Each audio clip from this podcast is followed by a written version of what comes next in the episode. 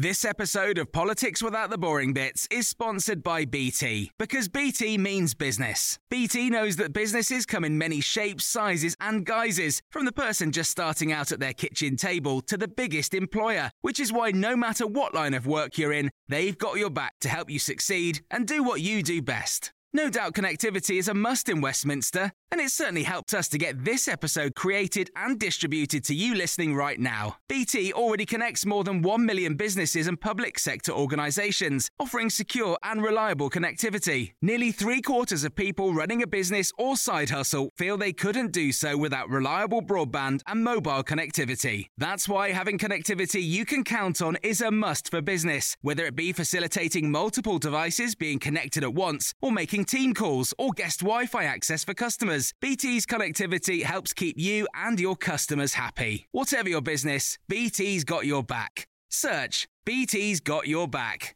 This episode of Politics Without the Boring Bits is brought to you by Luton Rising, owners of London Luton Airport, the UK's most socially impactful airport. Find out more at lutonrising.org.uk. Hello, this is the Red Box Podcast. I'm Matt Chorley, bringing you a special festive delight.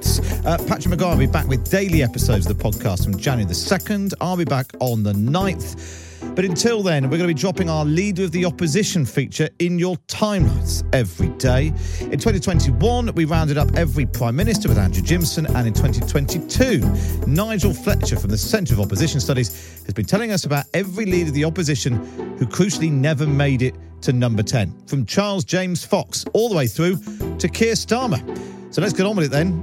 Hit the montage. Leader of the pack.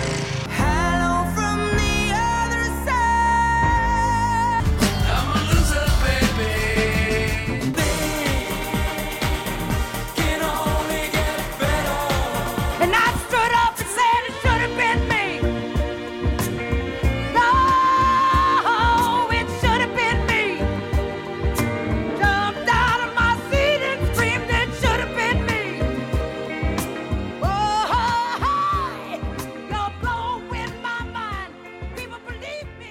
First up on today's episode, it's Robert Carr. He had a quite prominent career. He was Home Secretary under Ted Heath. And as you say, yes, he his claim to be on this list was that he was acting Leader of the Opposition for a week, which, as we've discovered, is par for the course for many of these leaders that we've had, some of these acting leaders. And it was in 1975 when Ted Heath was defeated by Margaret Thatcher in the leadership election. And in those days, it was the MPs who had the final say. So we had the first ballot of that leadership election taking place in February, and then a week later, they had the final ballot. And in between those two, Ted Heath actually stood down and asked Robert Carr, who was at that time Shadow Chancellor, to assume the duties of the leader. So he was acting leader for that week and handed over to Margaret Thatcher. Why was that? Why did Heath not just do the last week?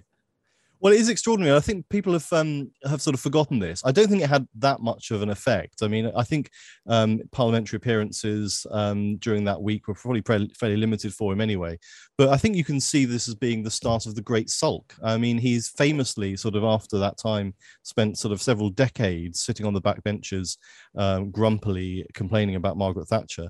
And I think he, as soon as she had the audacity to defeat him in the first ballot, he wasn't going to hang around to wait for her to win the leadership. So you can sort of say that he didn't sort of directly hand over to her, because he'd handed the reins over to Robert Carr instead. I mean, the reason that Carr didn't then remain in frontline politics was that he was very much of Heath's wing of the party. He was very much a One Nation Tory.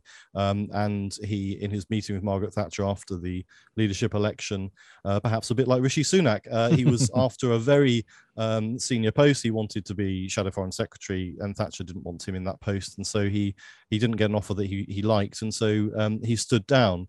But he had been a prominent position, minister up until that point. He'd been in Heath's government and had been Home Secretary for, I think, nearly 2 years. So he was a significant figure and might have continued to be, but he wasn't really flavour of the month under Thatcher.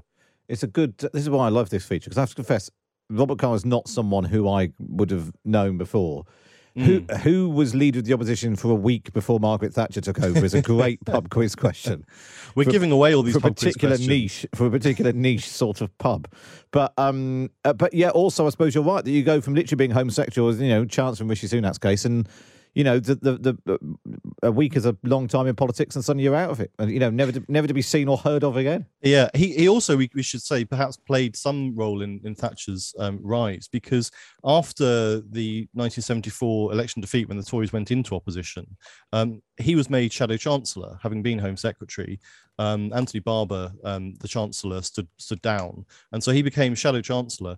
And after the October 1974 election defeat, Heath made Margaret Thatcher Shadow Chief Secretary to the Treasury. So she sort of joined his team. It was a demotion for her. She'd been Education Secretary.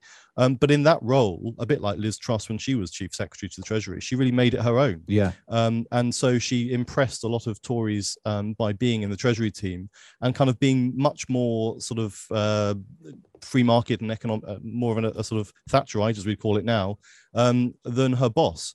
And so in a way, the fact that he was Shadow Chancellor and had her in his team played an important role in why she won the leadership election when it came. It's really interesting that. Now, Nigel, obviously we normally talk about leaders of the opposition. We should talk about prime ministers as well. Have you got your poem to hand? I don't have it to hand. Oh my goodness! This is what I do with my Sunday mornings, Matt. This is the somebody tweeted. I think was it Nicholas Pegg tweeted something about historical rhymes. Yes. And said, you know, that all these children's rhymes that you have to remember historical dates and things. And said we should have more of them. So rather stupidly, I started writing one. Are you going to make me read it, or are you going to? No, read you it? Can read it as you've written. So you know the rhythm of it. Go on, then, Nigel. Go on. Go on. So this is your post-war prime ministers in rhyme. Here we go. Oh my goodness. Okay. Winston Churchill won the war. Attlee tried to help the poor. Churchill in peacetime was banal. Then Eden invaded the Suez Canal. Macmillan's economic boom was followed by the Earl of Hume. Wilson won twice, then was beaten. Heath made us all European. A final Wilson government, then Callaghan and discontent. Thatcher won 3 in a row before ending with a no, no, no. Major sought a country at ease, but ended up all mired in sleaze. Blair won a landslide and brought Labour back, won 2 more elections and invaded Iraq. Brown was famed for spending cash, then faced a global financial crash. Cameron's big society was ruined by austerity. Referendum, in came May, who tried but couldn't find a way.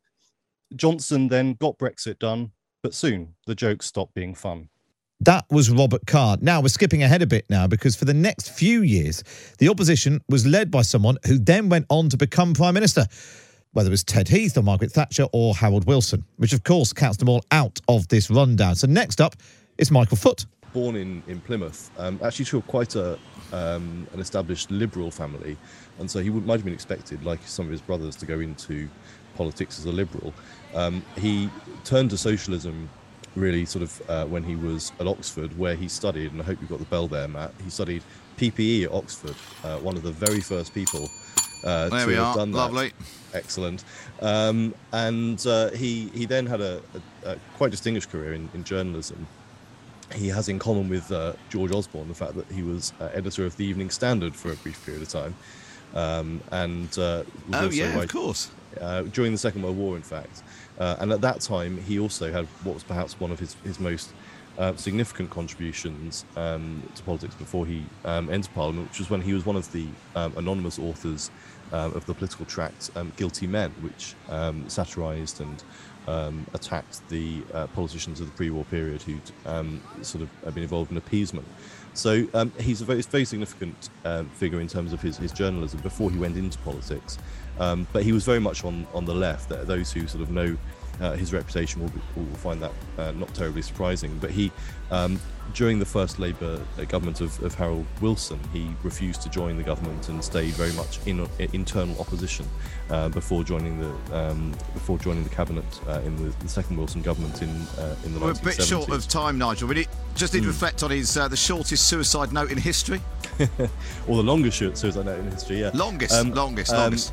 I mean, it came about in 1983 because basically the Labour Party conference, ironically enough, had passed so many resolutions that they adopted all of those as the manifesto rather than actually editing it. It was quite ironic because somebody who once been an editor failed really to edit his own manifesto. Absolutely. That was Labour leader Michael Foot. He passed on the baton to Neil Kinnock. He said he's one of the few people who can time the exact date of his midlife crisis, which he says was the exact period from when he was elected leader of the Labour Party in 1983 through to when he left in 1992. And he, until Jeremy Corbyn came along, was quite unusual in the fact that he was a leader who had fought two elections and lost them from opposition. In modern times, we're a bit less forgiving of our opposition leaders. So a stint of that sort of length with two elections and not winning is actually quite unusual. If I just quickly do the bio bit before we get on to talk about his time as leader.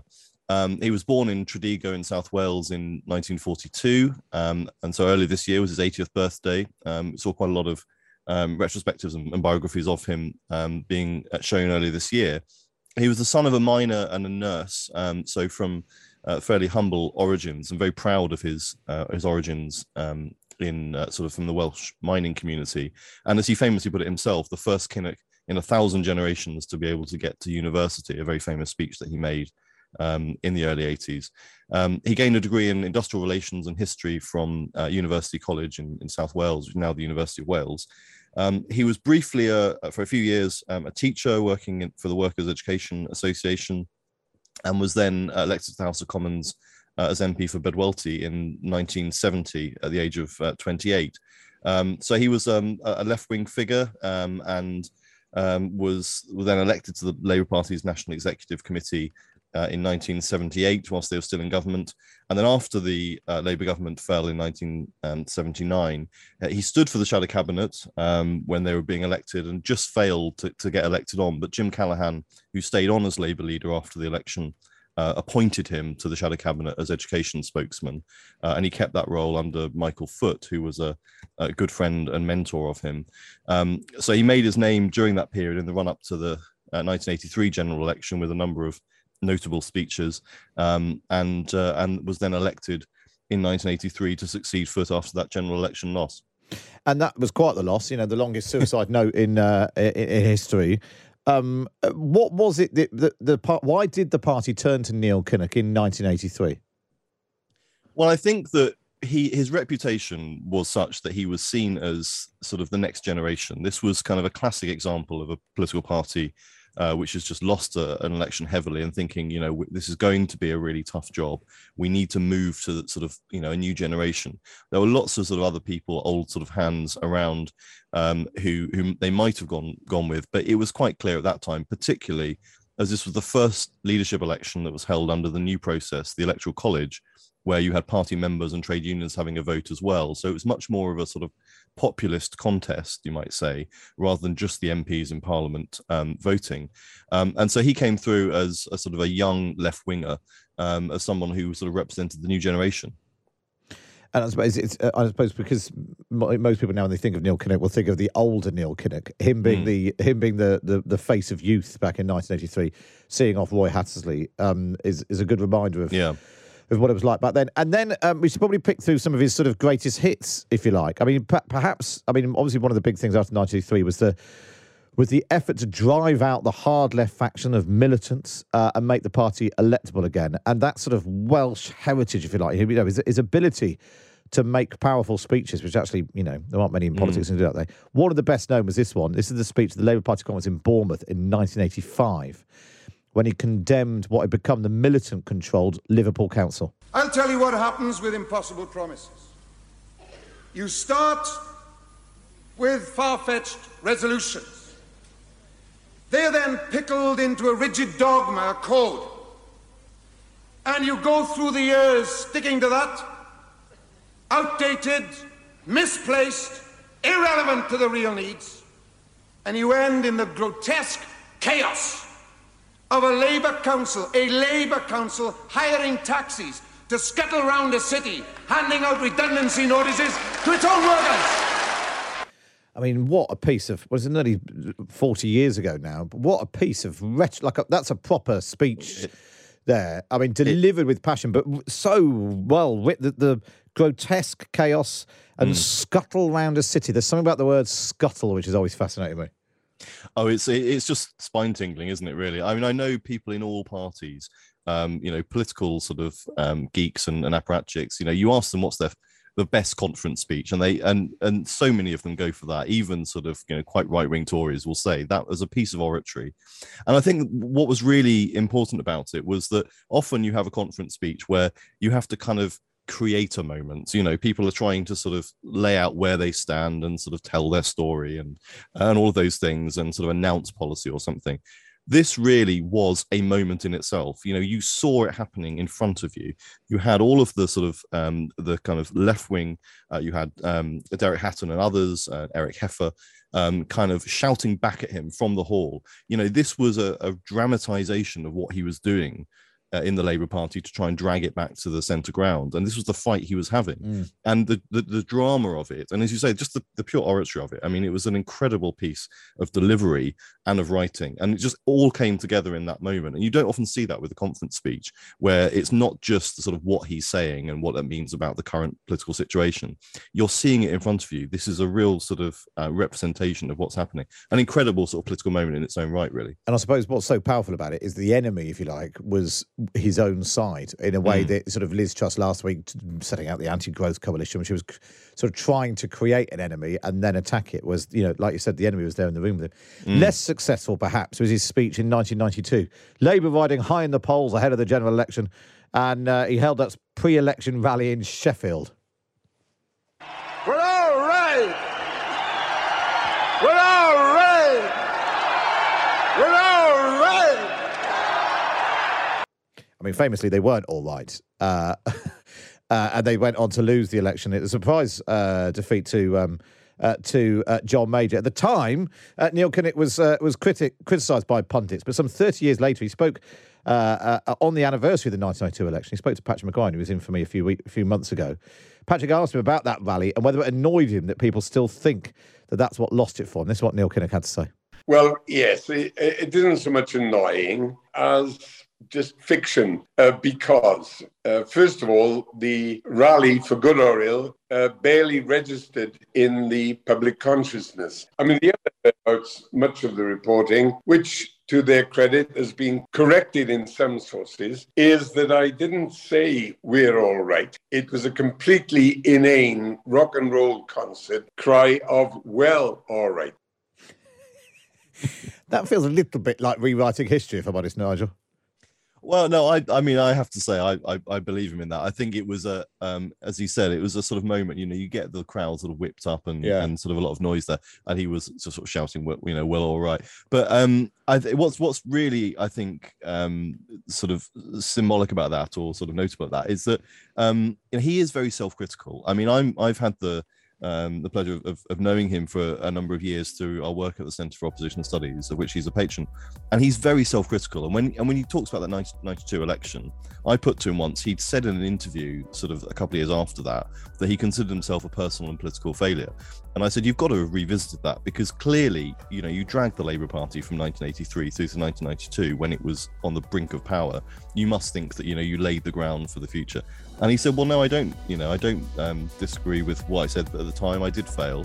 There's a huge difference between taking a party to the brink of power and actually getting it to win. Yeah. So, you know, I think he's an extremely impressive character, really.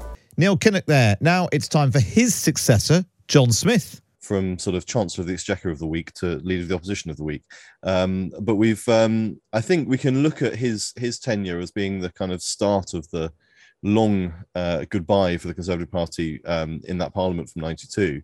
But as you say, yeah, the parallel is really quite striking with Black Wednesday in September 1992, when the Conservative Party, you know, trashed its reputation for economic competence for a generation, really.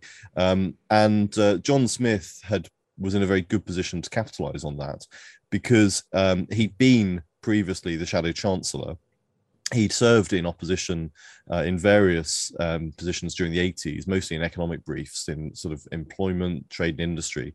And he served briefly in the previous Labour government as the Trade Secretary. So he had a sort of economic credibility himself. So it was kind of the perfect leader of the opposition, really, to respond to that. And how did he respond to it? And what lessons are there for Keir Starmer? Well, one of the things that's often sort of lost is the fact that Labour were actually in a slightly difficult position after the sort of the pound sort of tanked and the UK was forced out of the exchange rate mechanism, because the Labour Party had actually backed that policy. And Gordon Brown, who had been Shadow Chancellor to John Smith at the time, when it happened, was actually sort of in despair, and he was, uncharacteristically kind of shouting and throwing things that afternoon, because he was saying, I'm going to be, held up for this as well, because this was our policy. So the lesson of it actually really is that voters don't really seem to notice that much if the opposition's policy was slightly different, or even in sort of, if they share the same views as the government, which clearly isn't the case in this instance.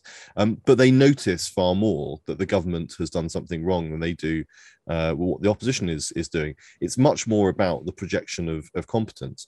And John Smith, just from, we haven't really got time to go through his sort of full biography, but, he was, the classic kind of Scottish bank manager was the sort of impression he gave. This very sort of reassuring, sort of dour, but slightly sort of, very friendly kind of, local GP, local bank manager, that kind of vibe. And so it's this sort of sense of being kind of, sort of dull but reassuring. So I think maybe Keir Starmer can take some, can take some reassurance from that you don't necessarily need to be a sort of a Tony Blair figure projecting sort of, wild excitement and enthusiasm. When the government is collapsing, people actually want somebody who is perhaps a bit more boring and staid, but sort of you can look at and think, well, that's somebody who sort of seems to know what he's doing. And that was the story of John Smith, which brings us to the end of this roundup. Don't forget to subscribe to the podcast so you get the next instalment of our Leaders of the Opposition. This episode of Politics Without the Boring Bits is brought to you by Luton Rising, owners of London Luton Airport, the UK's most socially impactful airport. Find out more at lutonrising.org.uk.